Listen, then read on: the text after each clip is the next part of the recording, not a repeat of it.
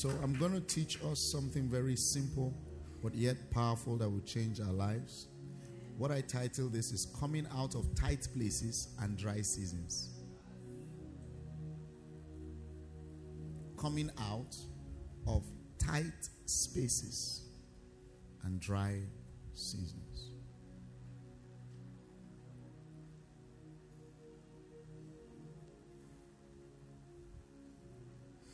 There'll be seasons in everybody's life that you will know. You would know of a certain in your spirit, in your soul, that I am more than this. There will be seasons where you will wear some clothes and they will be your best clothes.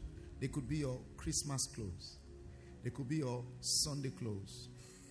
But after you grow, those clothes will begin to feel tight on you. Your house can feel tight. Your car can feel tight. Even the anointing on your life can feel tight. Sometimes it's even the relationships that you have. You just know that you need to transcend to a higher level of relationship with a higher plethora of friends. Then everybody around you, before it was okay to just go and watch television with them and watch sports. But after some time, you get tired and you feel like there's more to my life than where I am. Just like the four lepers. Why sit we here until we die? And these dry seasons or tight places, they will consistently be happening in your life over seasons and seasons. Why? Because if you don't have a tight place, you will not be forced to press for a higher dimension. It is the pressures of life that pulls out the best in you. That's why the Bible says, Your light affliction, which is but for a moment, is working. The only way you can get juice out of orange is to squeeze it. And sometimes the only way God can get the juice of your grace out of you, the giftings, the abilities He has put on the inside of you, the greatness He has put on the inside of you, God will force you to enter into a tight space until you are tired of that predicament. Then you begin to press for more. What's experienced in your life is to be bigger than the space that you are in. Spiritually. And you feel, I am more than this. There are sometimes in the life of a pastor, you look at your congregation and you tell them, We are more than this. We have so much grace, so much gift. Nobody sings like us. Nobody has the kind of revelation that we have. But why are we in a tight place? The congregation sometimes cannot feel the passion in your soul. They cannot feel the drive in your soul. And sometimes while you are praying, they are sleeping. And you say, Why can't you just press with me for one more hour? Because there's something I'm aiming for. There's something I want us to do. We we have a mandate. We are not local. It is international. And because of that mandate, there is a demand on us from the realm of the spirit. But we are in a tight place. And all of you are dancing in a tight place. And when too many people are in a tight place, they jam each other. The Bible says we went through fire and through water Us into a broad place. And the only way to purify gold is to take it through a tight place so that after it comes out, it comes out pure. Somebody listening to me, you are living a tight place after this Sunday service. I feel it strongly. You're coming out of that dry season. The seasons where you have to calculate so much before you spend. You have visions, you have dreams, but you're constantly writing budgets. You calculate and calculate. When is it that you'll be so confident to plan without thinking of resources? That's God's desire for us. That we don't always have to think of resources.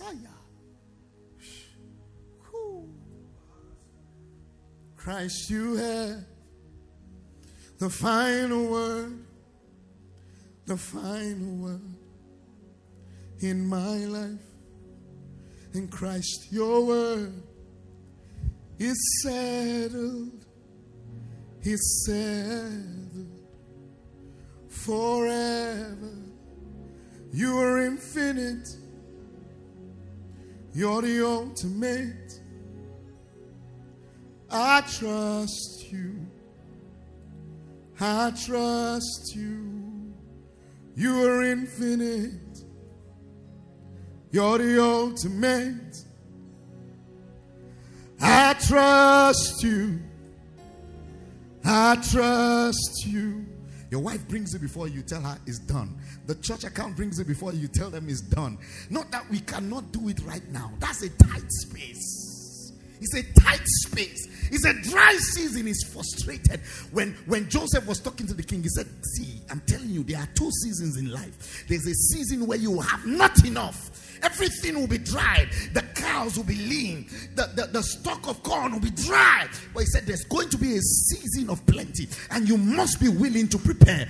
Because after the season of scarcity, there's going to be a season of plenty. After the season of plenty, there's going to be a season of scarcity. And it is how you prepare for one season that will determine how you will enter the next season. It is never God's intention for us to be in a tight space. The reason why in a tight space is because sometimes we get too comfortable in a present place. And the Bible says the path of a just man is not a constant spot, it's a shining light that shines brighter and brighter. There is never a time you come to the end of your glory. Bye, bye. The Bible says Abraham was 75, and God said, Look at you. You're living in your father's house as old as you are. Live there. You're in a tight place. Walk with me. Abraham said, Where? God said, Follow me. It is in following I make you. It is in following I will make you. I won't give you all the details. If I give you all the details, you will never walk by faith. If I show you all the pictures, you will never walk by faith. You walk by your senses. So I'll call you out of the tight space. Tonight, as an apostolic voice, God is telling me to call somebody out of a tight place. You are better than where you are, you are bigger than where you are. Everything around you does not satisfy you again. Have you ever worn a tight shoe to go for a ceremony? After some time, when everybody is dancing, you're standing at a spot. Nobody knows how the shoe hurts. Everybody can admire the shoe, but only you know that the shoe is tight, is in a tight space. And it gets so tight that they will get to a point you will remove all shame and all decorum and you hold that shoe in your hand because the pain is unbearable. Somebody listening to me under the sound of my voice, you are locked locked up in a tight space. Everybody admires you, but you know you are in a tight place. Everybody's looking at you and celebrating you, but only you know where the shoe hurts. Only you know the kind of dreams that you dream in the middle of the night, the kind of pictures that God has given to you. He said, I will stand upon my watch to see what He will say. And I've come as a prophetic voice to tell you that your dry seasons have come to an end. God is about to push you out, push you out, push you out, push you out, push you out out, push you out. There's a challenge coming in the realm of the spirit, and my voice is just an echo of the voice of the Holy Ghost. And God is calling you to come out, to come out, to come out. The Bible says, by a prophet, he called them out.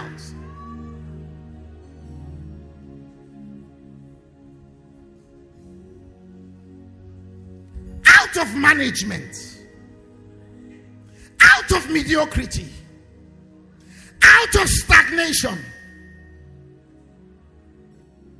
Going through mountains, first year, second year, you're still going through mountains for 40 years. Even though your clothes have not dried up and your sandals did not wither, that is not God's intention. He said, Tell them now to go northwards. I come as a voice.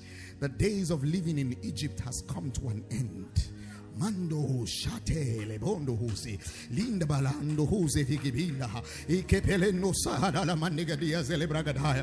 Eprana no sadaba. It started in the month of April because God has called this month the month of sacrifice, the month of circumcision, the month where we will press for a higher dimension of the things of the Spirit of God. It is not a coincidence. I came in the month of sacrifice because in that same month, the blood has to speak on the altar, and that blood will cause a revolution all over this entire congregation. Yeah, Dominion Chapel, get ready for an outburst, an expansion. This is the day that the Lord has made.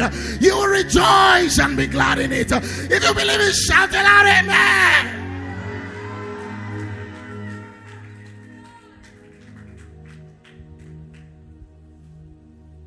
Enani osorianda. Minda balia sure be antekeria. Sumaniane saniane le me antelenuse. Hande belunze bretelenina nanaya besirete. God is about to dry up your tears, dry up your tears. In the mania tomia telemino. Ingale ateka no munu samiane na manai. I'm going to lift you up from the miry clay and set your feet up upon the solid rock to stay. I'm causing an expansion on the left, an expansion on the right. He said, Sing, O ye barren, sing, O ye barren, thou that hast not bear a son.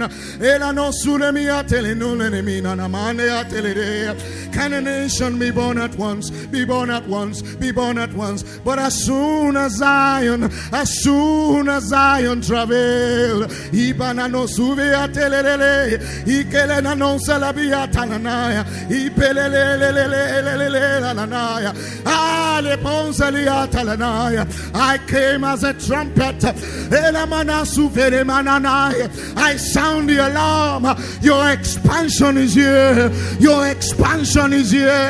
your expansion is here. Your expansion is here. Your expansion is here. Your expansion is here.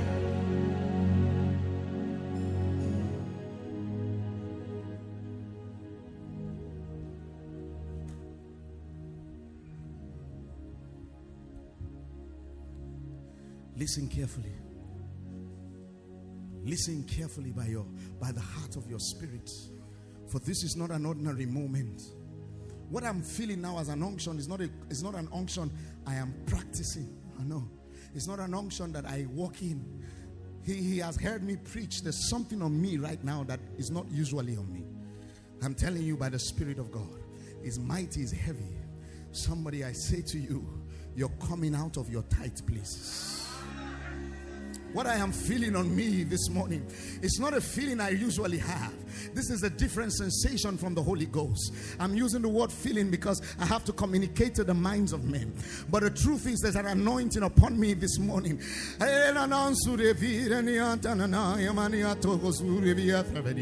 Somebody, you feel like you're even inside a well. Inside a well, just like Gideon. You are threshing wheat in a wine press.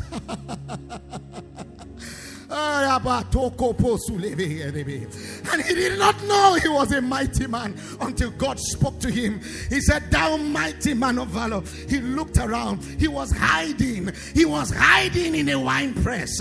He was threshing wheat in a well.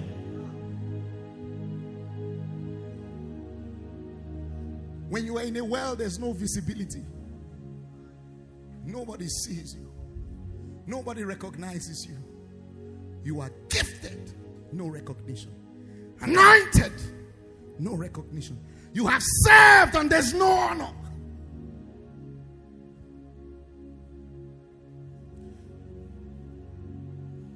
The Bible says, No one lights a lamp and puts it under. He said, We will light it and put it on top of the hill.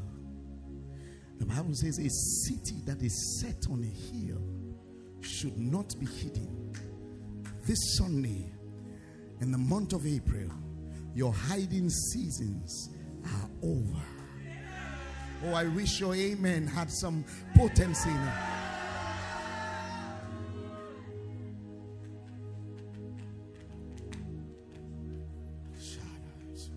Please be seated.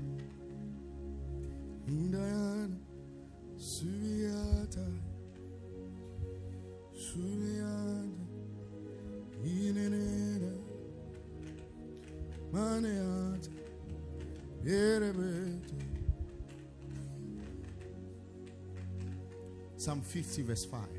There's only one covenant that pulls a man out of a tight place.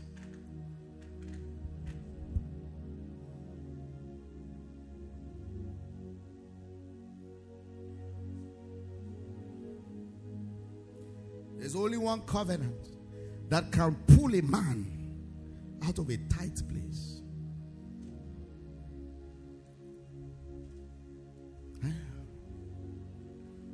And Philip, sometimes nobody feels it but you. Nobody knows it but you. Do you know that even sometimes when you are married, somebody say amen?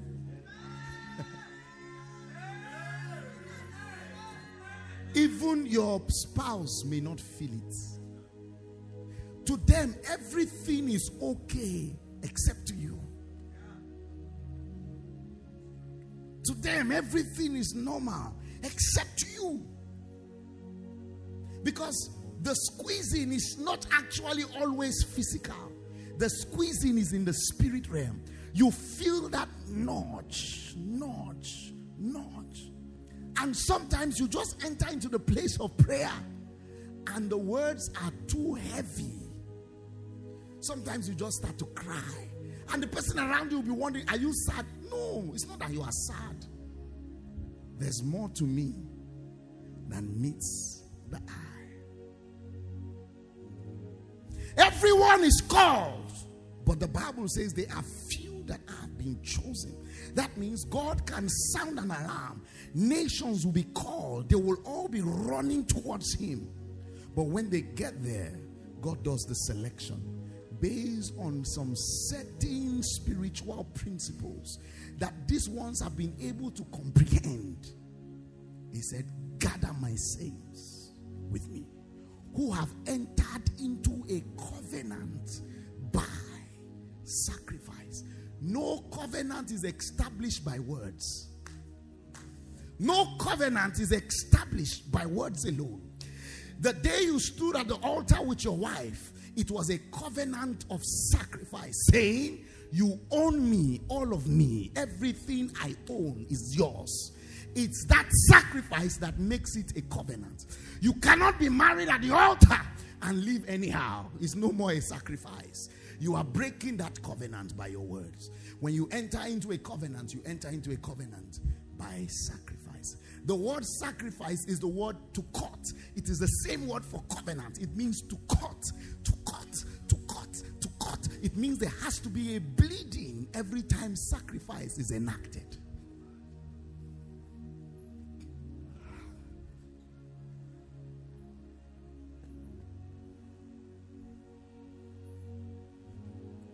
Somebody's eyes will open this Sunday. I've been in seasons in my life and I feel that pressure of the Holy Ghost on me. I feel the pressure to strive for the next level, to move to the next dimension, to climb up to the next level of, of the mountain. I feel that pressure sometimes in my life.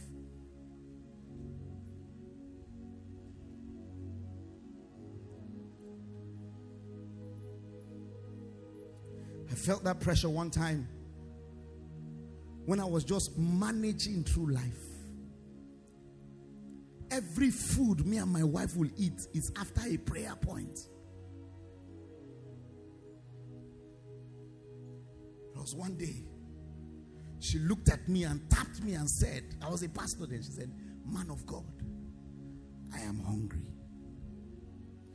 My associate one day looked at me and said, Sir, I will not eat Indomie again.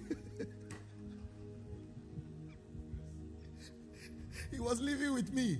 Morning Indomie. I will just name the Indomie whatever I feel like naming it. I said, Today we're eating fried Indomie. Next morning, I'll say, It's two minutes Indomie. Next day, I'll say, Indomie with fried egg. Indomie and boiled. I just, I just make sure the Indomie was different. It, so one day, because then to buy the carton of Indomie was cheap. So I will buy the carton. I can add the carrot or the cucumber. You can go to the market and just purchase those ones with little naira. And I'll buy a crate of egg. So whatever the case may be, we will eat. So when I have small change, I'll go and buy. Small change, I'll go and buy. This day, my associate, it was not rebellion, it was hunger. He looked at me and said, Pastor, I will not eat Indomie again.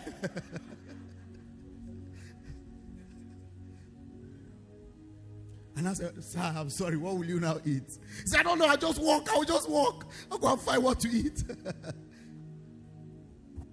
My wife tapped me and said, Man of God. She didn't say honey. She didn't say baby. She didn't say sweetheart. She said, Man of God, I am hungry. Yahweh, Yahweh, I bow to you. I bow to you. Yahweh, I bow to you. Yahweh, Yahweh, I reverence you. I reverence you. Yahweh, I reverence you. Yahweh, Yahweh, I sing to you. I sing to you. Yahweh, I sing to you. When she said, Man of God, something stirred up on my inside. I stopped seeing myself as a young pastor. Man of God.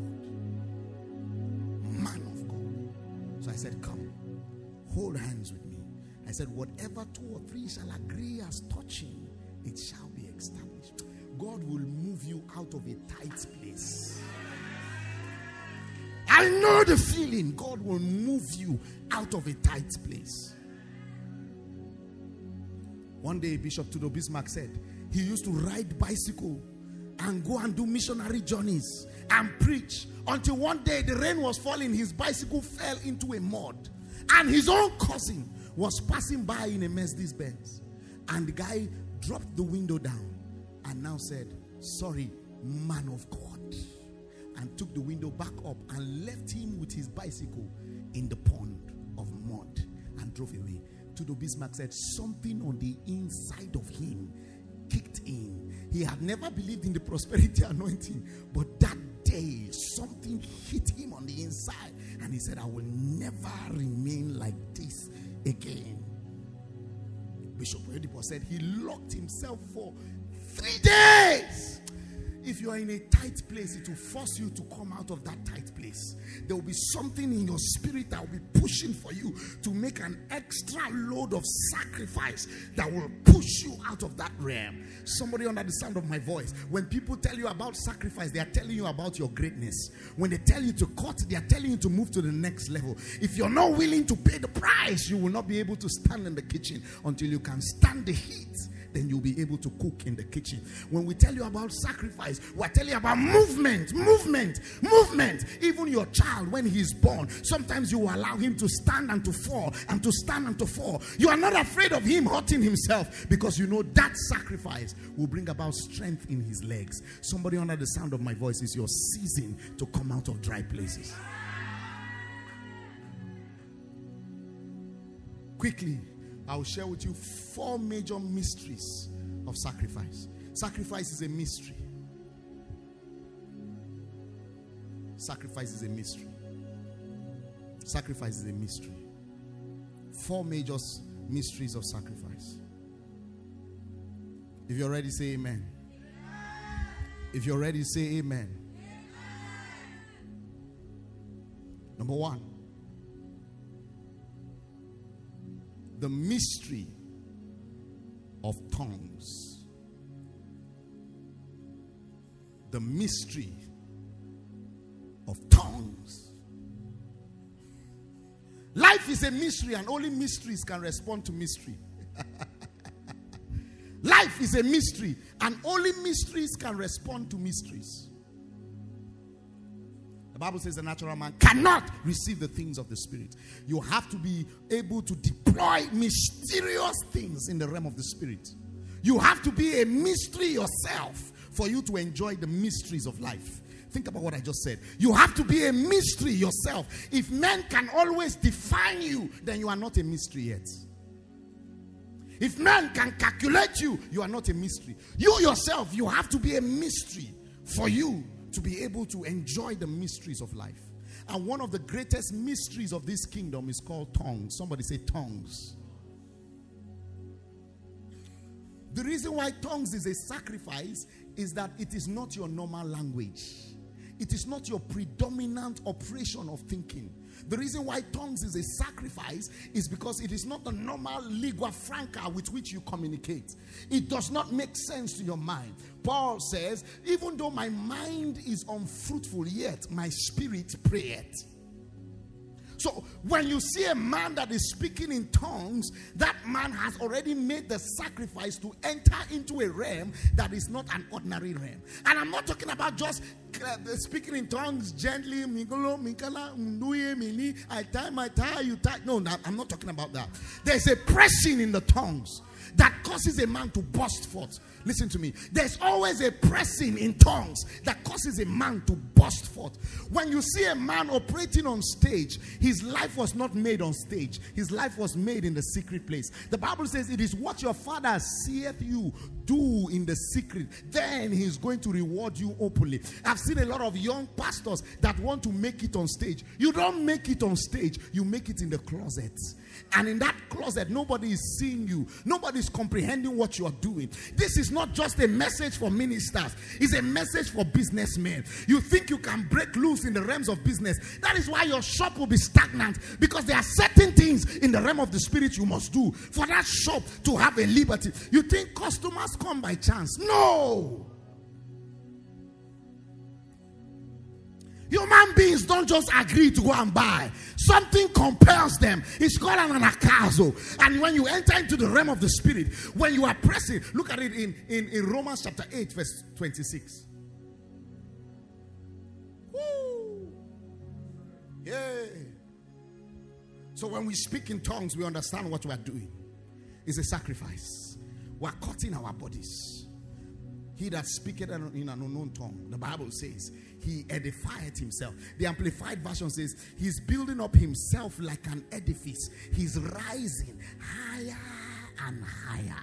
He said, Likewise, the Spirit also helpeth in our weaknesses, in our dry seasons, in our pressings, in our tight moments. For we do not know what we should pray for as we ought. There is never a time in your intelligence you know what is wrong. Somebody didn't get that statement I just said. There is never a time in your intelligence you know what is wrong. When you say, ah, it's my auntie in the village, it's my own, you still don't know what is wrong.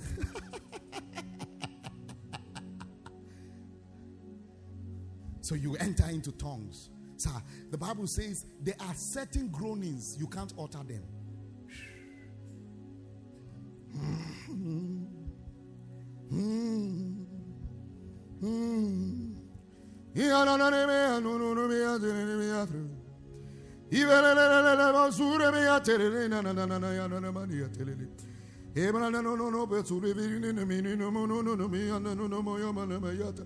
The typology of prayer in the Bible, even the New Testament had to refer to him, is called Elijah. Why? Because Elijah was in a dry season. The Bible says it was a drought.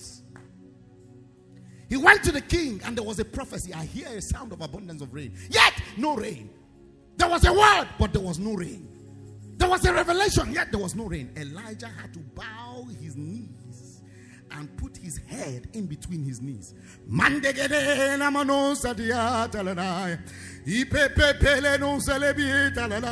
he told his servant, Go and check. The servant said nothing. He went back to the place of prayer. Ladies and gentlemen, there's a dimension in tongues. You don't stand up until you see results.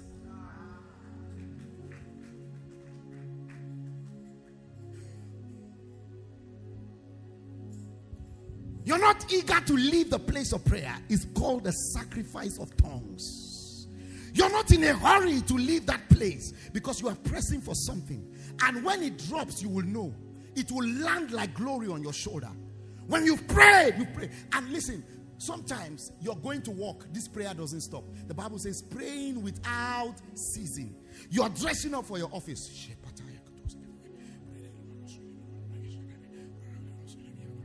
Then you carry your bag, you enter the car as you are in your car going to work.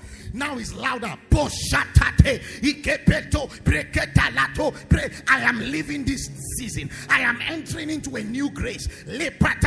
You come, you come down from the car. Your boss greets you. Say, Good morning, sir. Good morning. May sort of I'm wondering what is wrong with this one. There's nothing wrong with me. I am right in the spirit.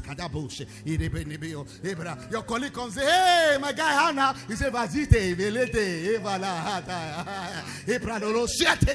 Ah, then what was wrong with you? And one week you are still praying in tongues. Two weeks you are still praying in tongues. Three weeks you're praying in tongues. And by the fourth week, a letter drops on your table.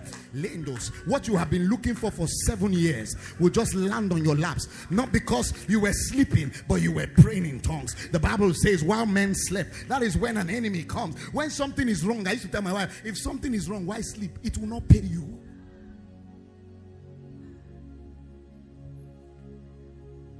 You don't have favor, you are sleeping. No breakthrough, you're sleeping. Why? Why? You are I cannot be trekking and, and be trekking, just be trekking for trekking's sake. You're leaving church, you're still blasting in tongues. Service has finished, yours has not until the breakthrough comes. Yeah. Sacrifice of tongues. The mystery of the This is the revelation of the great fathers. You see, Kenneth, Kenneth, Kenneth Hagin said he will stand at the altar and pray in the spirit concerning one scripture, Ephesians chapter 1. He said he will be at that altar. He said he did it for six months. Think about it. That the eyes of my understanding will be flooded with light. I want to be able to know, I want to comprehend the inheritance of the saints. I want to know the greatness of your power, which you wrought when you raised Christ from the dead.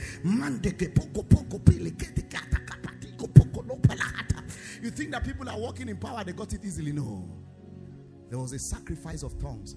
Christ paid it easily. The sacrifice makes you to walk in it.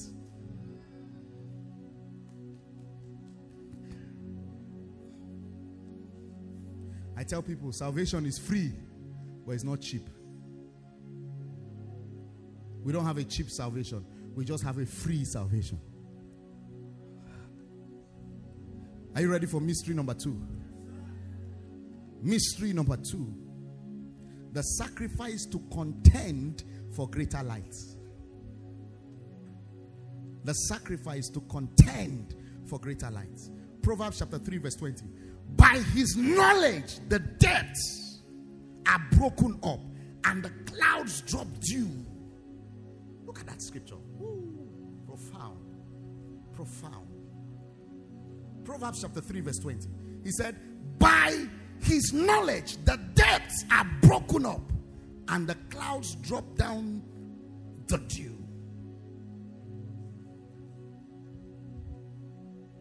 It means there is a certain level of revelation that affects your destiny. Is somebody listening to me tonight?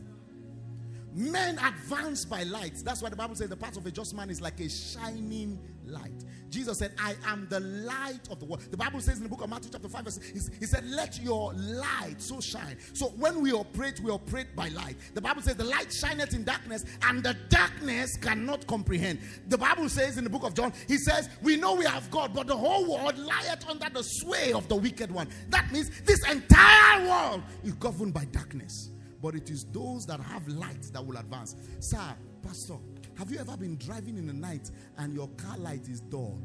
This is how a lot of believers drive at night. We are actually driving at light. And but there are certain cars, like a BMW, the new model. The light, there is light and there's also light in the camera. The camera can picture a bump meters away and dash it to you on the screen so that you can see. Even if all the lights are dark, it has there are lights that can see at night. Have you seen those cameras? They call them, they call them uh, what they call them? Uh, night vision, yes. There's a dimension of your light you will operate in in Christ. You will have night vision. and you contend. Every scripture has levels and depths. The Bible calls it the manifold wisdom of God, meaning it has many folds. You might have known one dimension of it, but another dimension of it can still open up. That is why you can't get tired of coming to church. The Bible says, never despise the gathering of believers because this is where light is transferred. The Bible says, the spirit of just men are made what? They are made perfect in this place. It's called the Father of lights. God is called the Father of lights.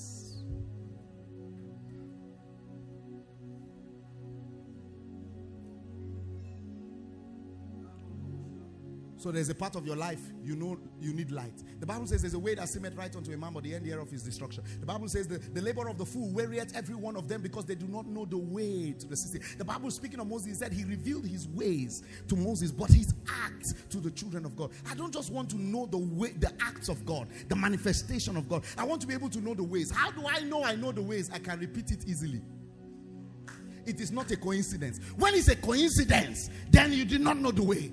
It just happened by chance. Maybe you stumbled into the prophecy, or you stumbled into prophets and you prophesied. But Saul, prophesy again. Let us hear. I want to see your face. I want to know your ways. I want to touch your grace so I may live your days.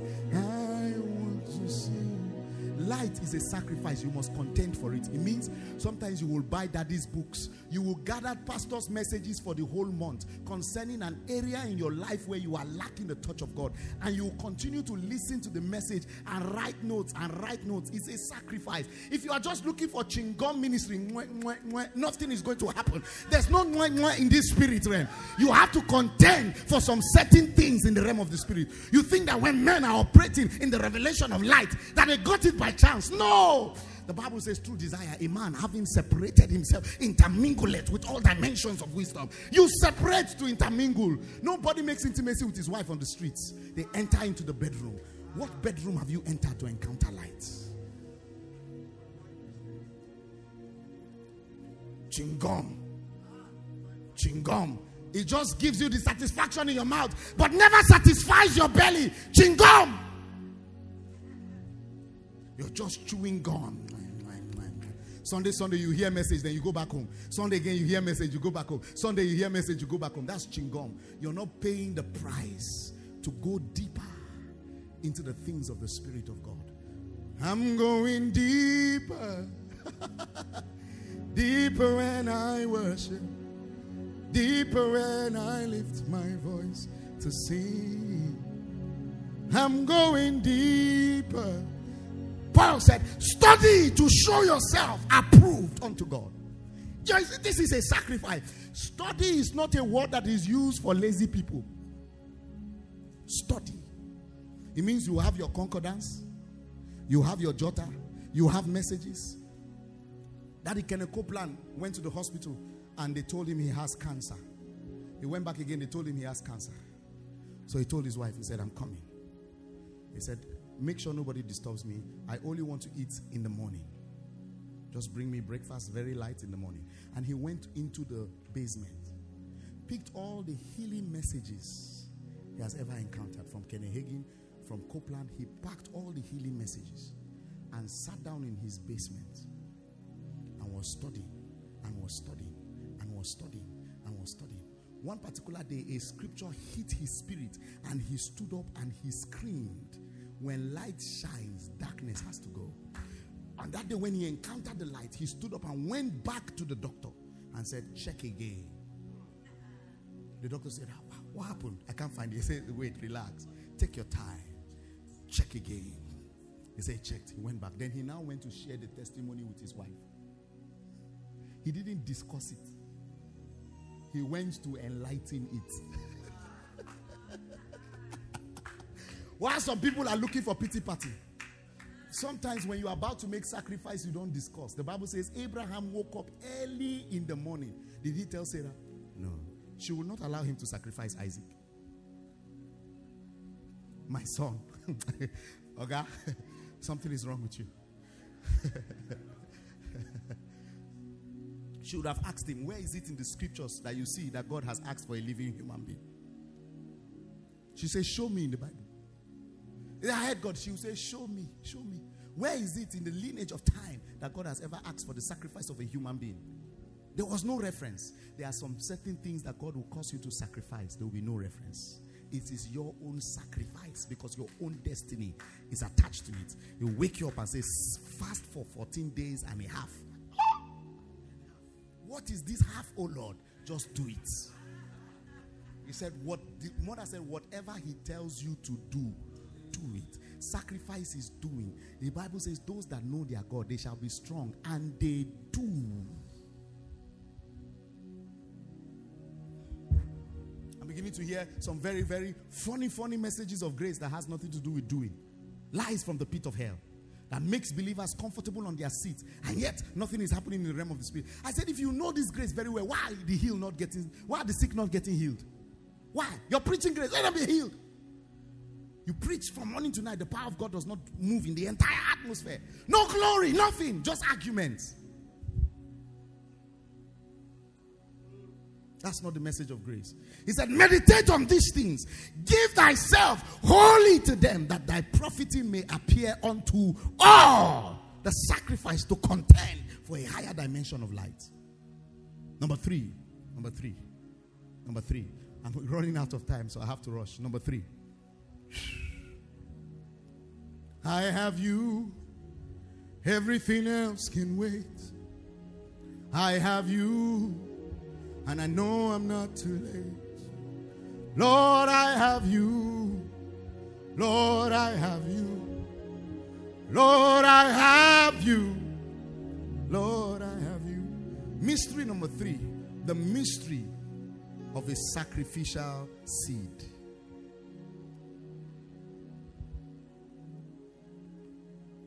Second Corinthians chapter 9, verse 10. He who supplied seed to the sower and bread for food will supply and multiply your seed for sowing and increase the harvest of your righteousness. There is no harvest without seed. It's not possible. You can't enjoy harvest without the sacrifice of a seed.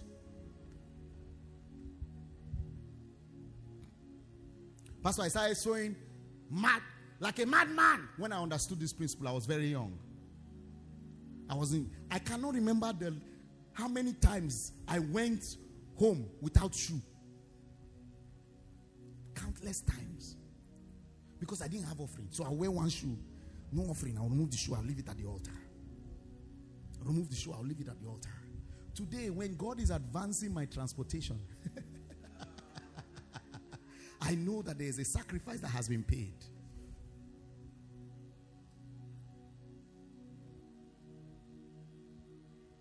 So I'm used to giving shoes. I'm used to giving transportation. Last year I sold three cars. Two of the cars I gave to my associate pastors. I have never bought my own car for myself. Think about it. I'm always receiving a harvest of car. I can just be lying down. Someone says, "We're thinking of you." The last person that gave me a car was Pastor Jerry Eze. He said, "He said God told, they bought a car for him in church, a brand new Prado. They bought it for him, but while he was ministering, God said that car that they bought for you is for Pastor Petrock Sadiq Imina. I was minding my business. God was speaking to his servant.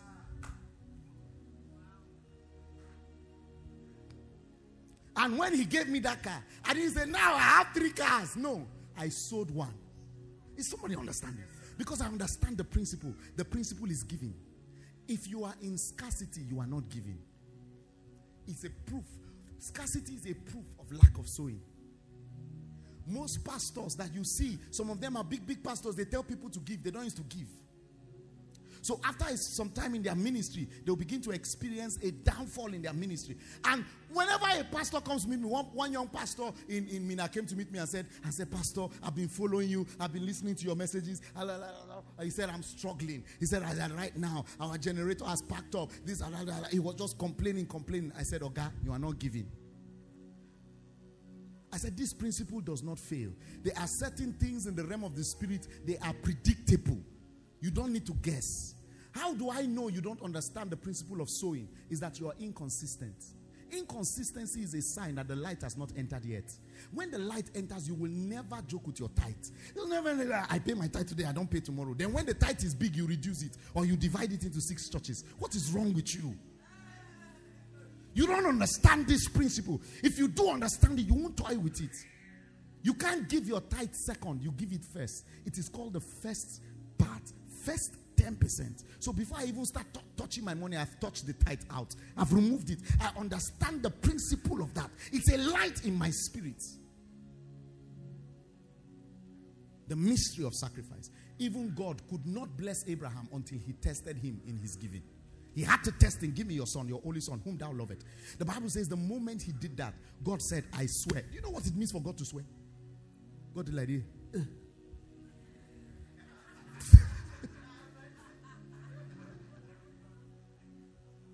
God did not say, I will bless you. Listen to the rendition, the arrangement of words. He said, In blessing, I will bless you.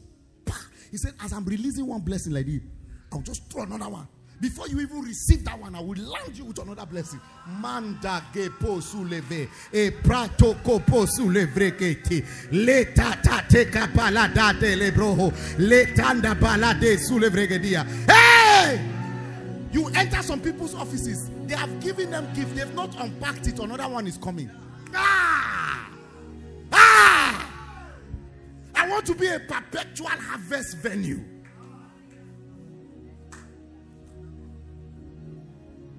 I have never opened my wallet and given God the smallest denomination. It doesn't happen. No, why will I do that? You can buy a shoe for a certain amount of money, but it becomes difficult to give it as an offering in church. Then there's something wrong with you. If the money you are taking to the altar, is it the kind of money that will help you buy something in the market?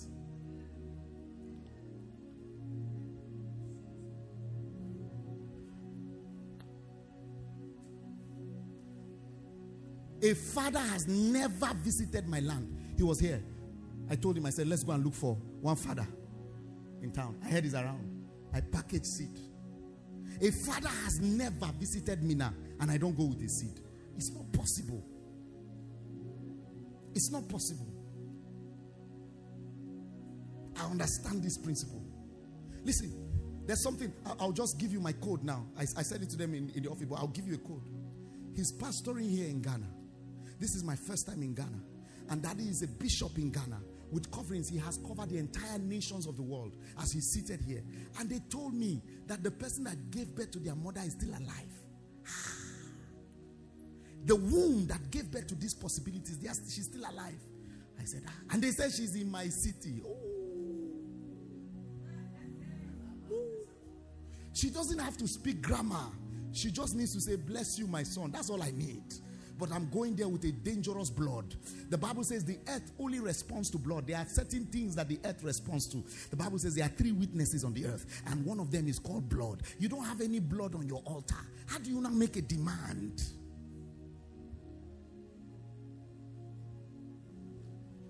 A prophet prophesied that Israelites will win. Prophesied Israelites will win. And a king understand the power of, a blo- of the blood. The Bible says he lifted up his son and he sacrificed him on the wall. And there was a great indignation that turned against Israel. Because at the end of the day, they had prophecy, no sacrifice.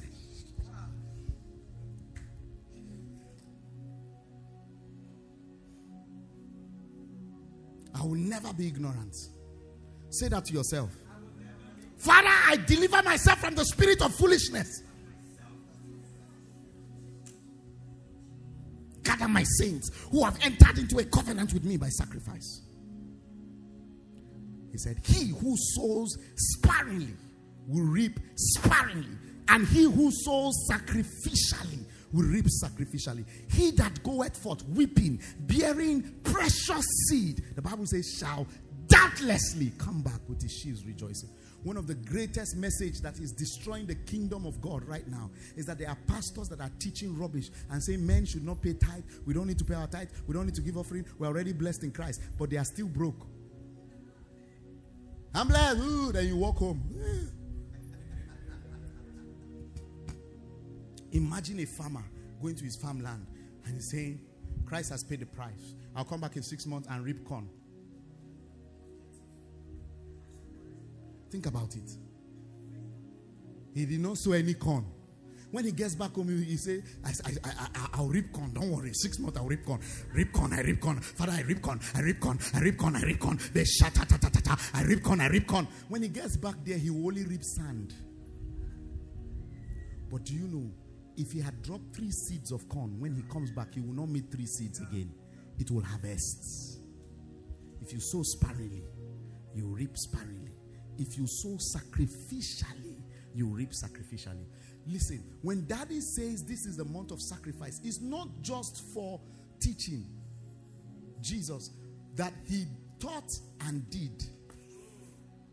It is also a month of doing the word. He said, Do not be hearers only, deceiving what? Yourself, but be what? Doers. If daddy has said this is a month of sacrifice, the first thing you need to do is to have a list of things you will sacrifice. Write it now. Daddy has said this is the month of sacrifice. Then we are just hearing about sacrifice. There's no need. It's in the doing. What are you going to sacrifice at the end of this month? That will hurt you. That will be a covenant that will cut you. I'm out of time, but I'll read one more mystery. Is that okay? I'm out of time. Please, can you give me five more minutes, sir? Just five more minutes. Thank you. Ten minutes. Okay, fine. Thank you. There are seeds you sow in tears. you know, Corinthians said God loves a cheerful giver. You're giving cheerfully, but in tears. I remember the first time I made, I made my first million. I went to meet Pastor Paul. I wanted to go and sow into his life. So I was waiting for him to just come out of church because there was a crowd of people. The money was big in my eye. I knelt down, Pastor. I was, like, Daddy, Daddy, Daddy. He just did like this. He gave protocol. He said, God bless you.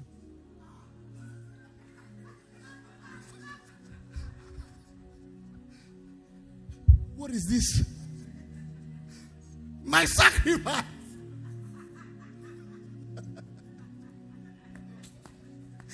Believe me, you don't even know how I felt that day. You, you don't know, you don't understand when a, when a young man empties his bank account and holds the seed like this and prays all through the night till the next morning. Then everything about the blessing was two seconds. He gave protocol. Ah. And I said, God bless you. Sure. But do you know what? I saw the ripple effect. The first harvest that came out of that seed was $25,000. The first harvest. I have never seen $1,000 in my life until that day. I'm not talking about three weeks later. I'm saying just two weeks later, the first harvest. But all he said was how many seconds? Two seconds. I was even offended in the prayer.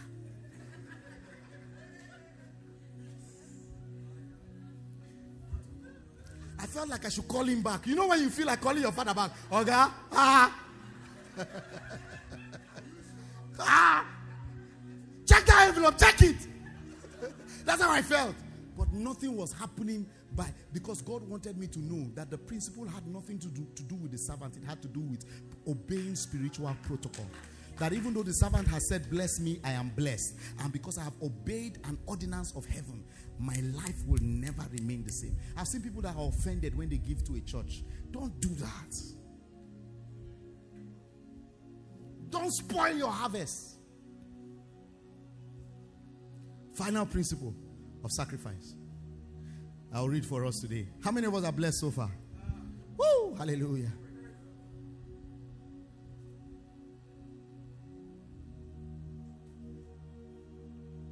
Sacrifice of praise.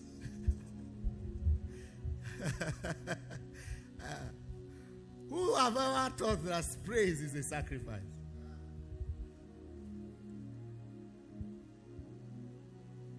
The sacrifice of praise. Hebrews 13, verse 15. By him, therefore, let us offer the sacrifice of praise to God. How? Continually. That that is the fruit of our lips, giving thanks unto him. So when we say that today is a Thanksgiving service, what those men were doing in front is called what? Sacrifice of praise. When is praise a sacrifice? Should I tell you?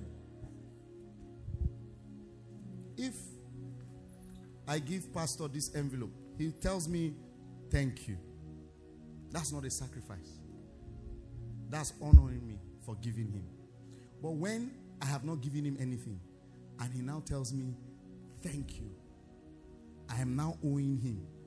For a thank you, I don't know what he thanked me for. Is, is it making sense? So, praise is now a sacrifice when you are praising God in advance for what he has not yet done, as if he has done it.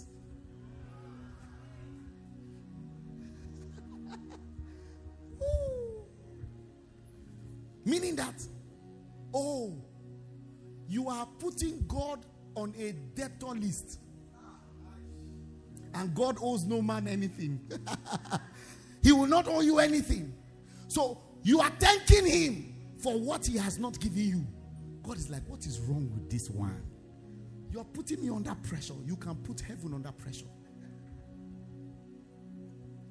Jesus said, I'm not sent but unto the lost sheep of Israel. And she said, He said, I will only give the bread to the, to, to, to the house of Israel. She said, Even the breads that fall from the, the table, the crumbs that fall from the table, that the dogs do eat it. Then the Bible says, She worshipped him, saying, Lord, help me. Ah.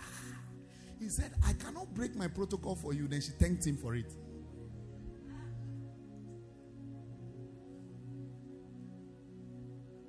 When Jesus stood in front of Lazarus' grave, he didn't speak in tongues. He gave the sacrifice of praise. He said, Father, I thank you because you always hear me. Lazarus had to come out. When they gave him five loaves and two fishes, it was insufficient. He didn't complain. The Bible says he broke it and gave thanks.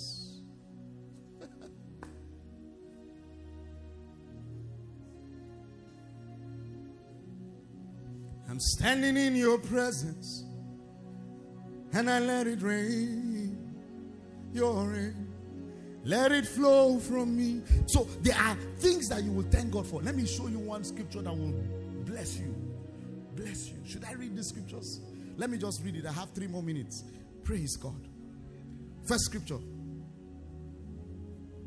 Psalm 126, verse 5.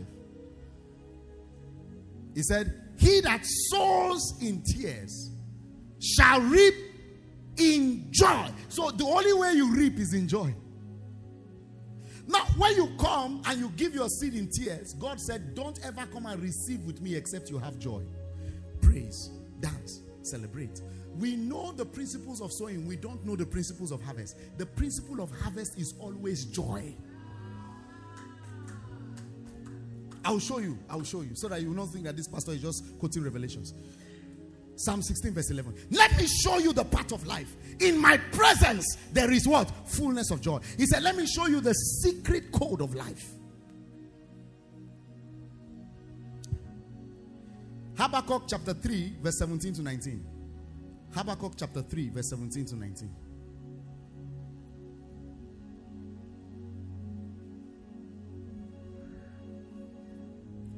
Listen.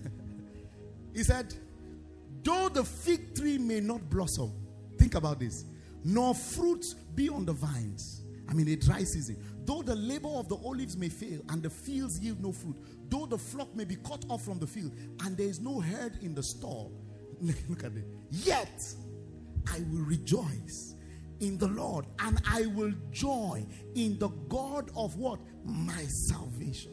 Let's continue. The Lord God is my strength, and He will now do what? Make my feet like the deer's feet, and He will make me to walk upon the high hills. I will now be exalted, I will now be elevated. I have never seen a man that truly is a praise person. When I'm saying, I'm not talking about praise leader. You can be a praise leader and a mourner at home. True. I've seen people that worship here and they are depressed at home. God does not stay in a depressed environment. Doesn't. Doesn't matter whether you have a very good reason for being depressed. That's why people in Somalia die. As loving as he is, he can't help them because the only way you harvest is with joy. With joy, how do you draw from the wells of salvation? Not with pain, with joy. With joy. The sacrifice of praise. When it is painful, but yet you are still praising him. Can you lose a loved one and you stand in front of that grave? Tears in your eye. You are marvelous, yeah. You are marvelous, yeah. You are marvelous, yeah. Marvelous, yeah. Marvelous, yeah. You are glorious, yeah.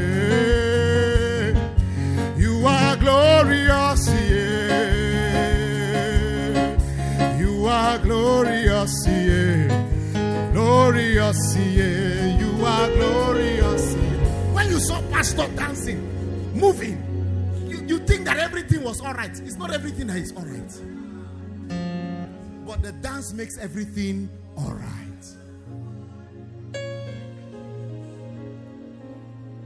This is one of the reasons why a lot of believers don't receive their harvest.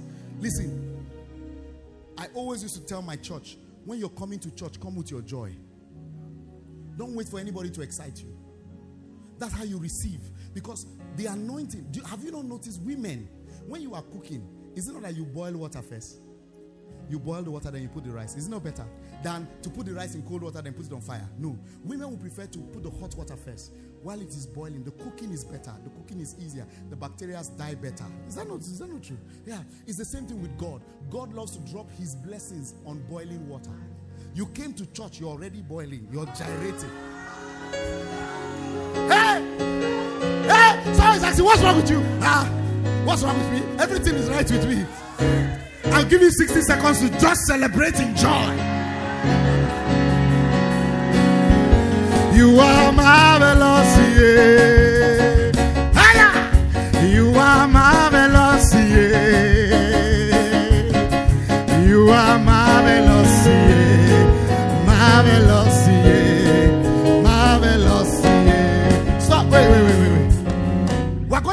God. You come back and just lead us. Today is Thanksgiving service. Two more scriptures. Is that okay?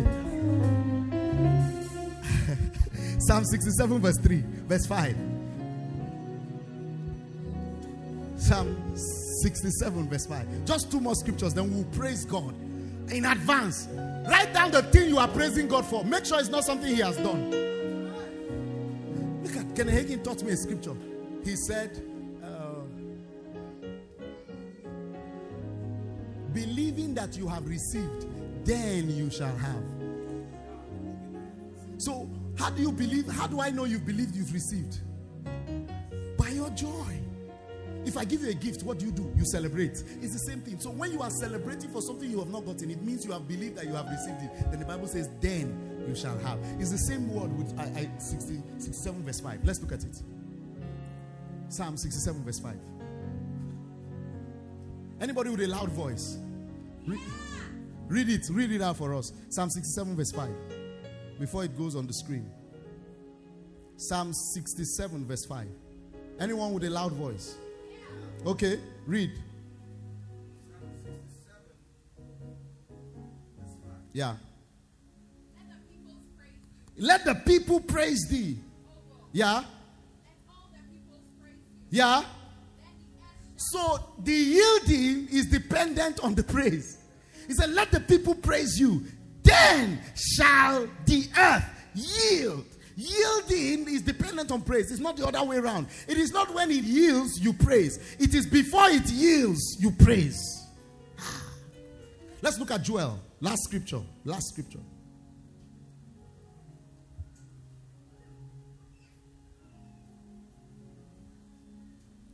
Joel chapter 1, verse 11 and 12.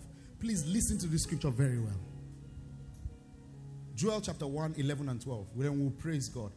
He said, Be ye ashamed, O ye husbandman. How, O you vine dressers? For the wheat and the barley, because the harvest in, of the field has what? Perished. Can you all see it?